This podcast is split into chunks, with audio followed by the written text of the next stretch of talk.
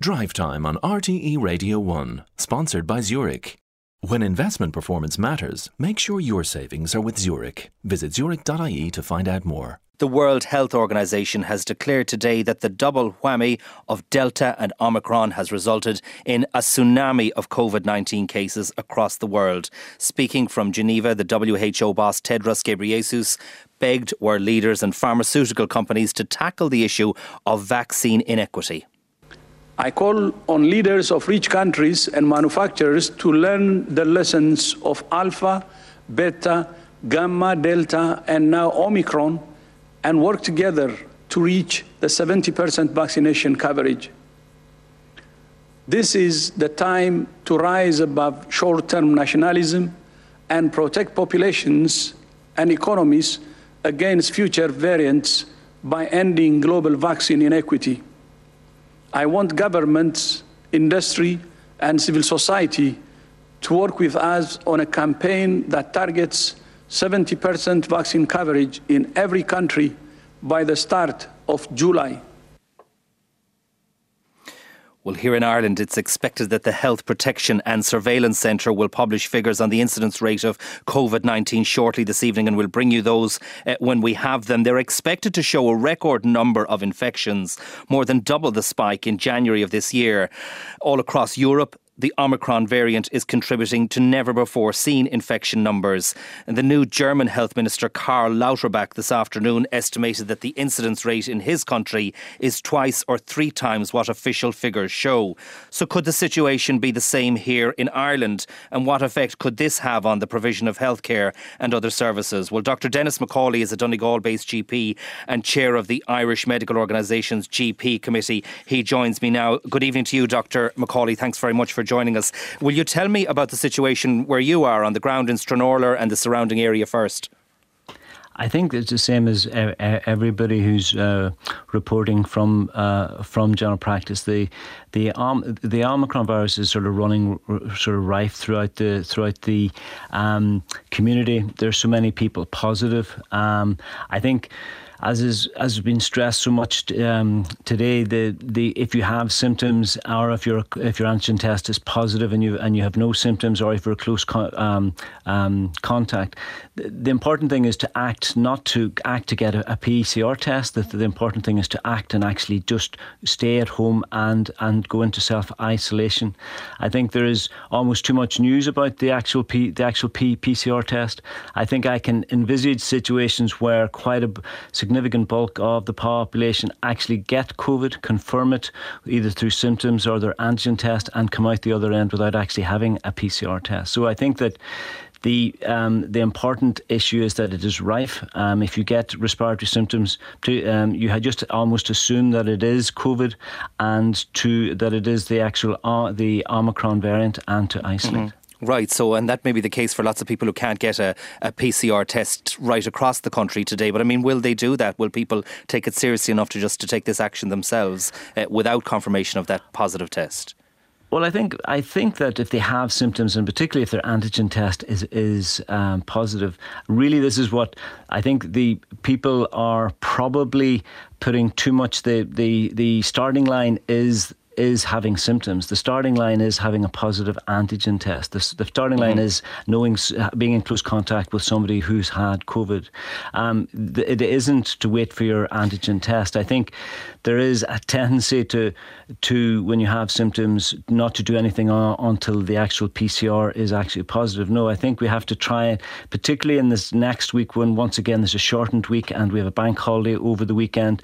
We have to realise that you know, the, attaining a PCR test will not be straight straightforward. As I said, there are four days testing trying to be to be fitted in in, in into the last two days because nobody really wanted an uh, a PCR test on Christmas Day and Boxing Day.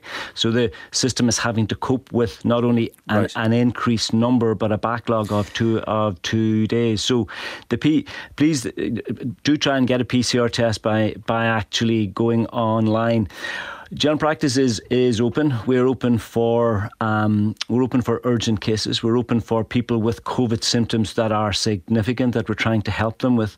We're open also soon for boosters again. But I would appeal to people not just to be ringing the GP who are with reasonable when they when they don't have that that significant sim, sim, symptoms to try and get a PCR test. That isn't a good use of that unit time for that GP that day because they have to deal with other more mm-hmm. Important things, people who are sick.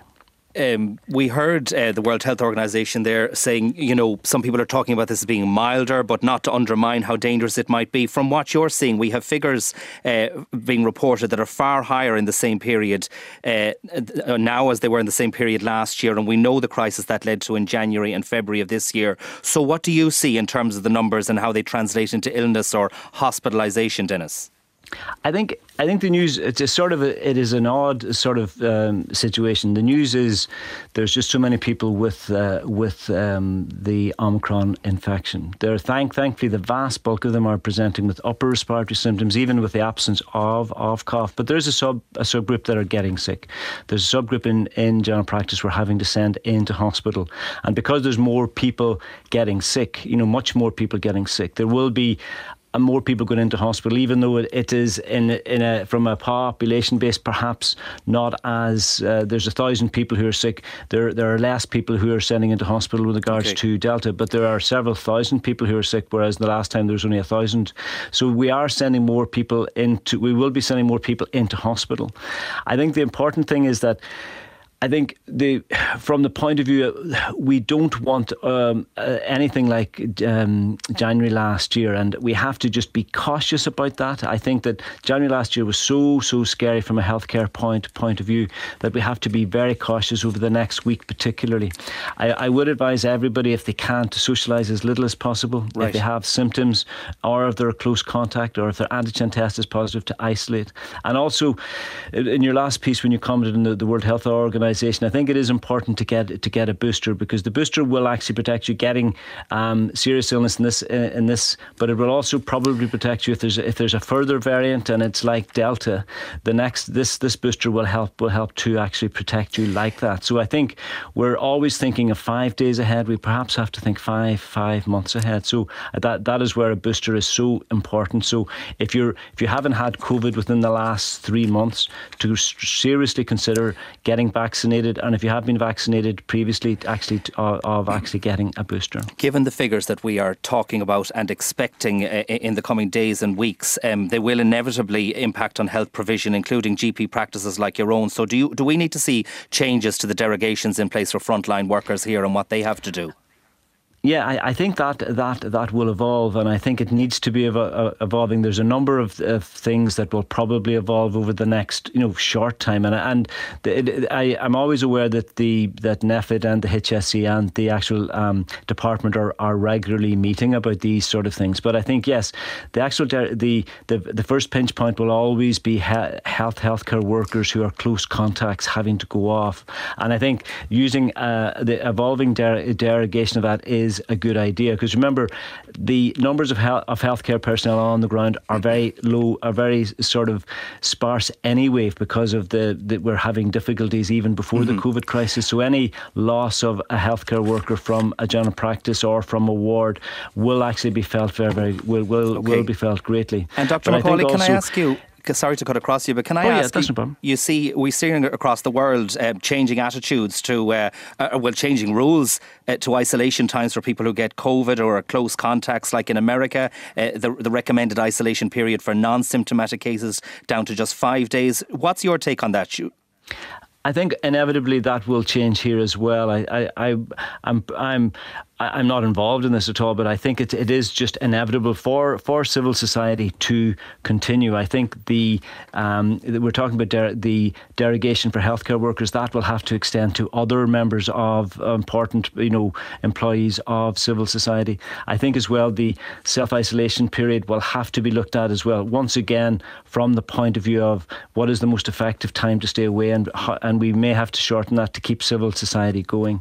I think the final thing, and to get back to the first point I was making, testing is not uh, will probably if we if this if this um, virus becomes endemic, testing may not actually take take take take place, and that's why it is so important that we just visualize symptoms, stay at home, and then the and stay at home for the prescribed time. That okay. prescribed time is presently ten days, but indeed that may be shortened to the UK seven days, or indeed to the American five days. But we stick stick with the plan that is presently there, which is if you have symptoms, self isolate for ten days. Um, try okay. and get a PCR test if it's possible, but if you can't and you're mm-hmm. and you have a positive uh, antigen test, just just go through the, the same you. the same process. Thank you very much, Dr. Denis McCauley, Donegal based GP there and chair of the Irish Medical Organisation's GP Committee.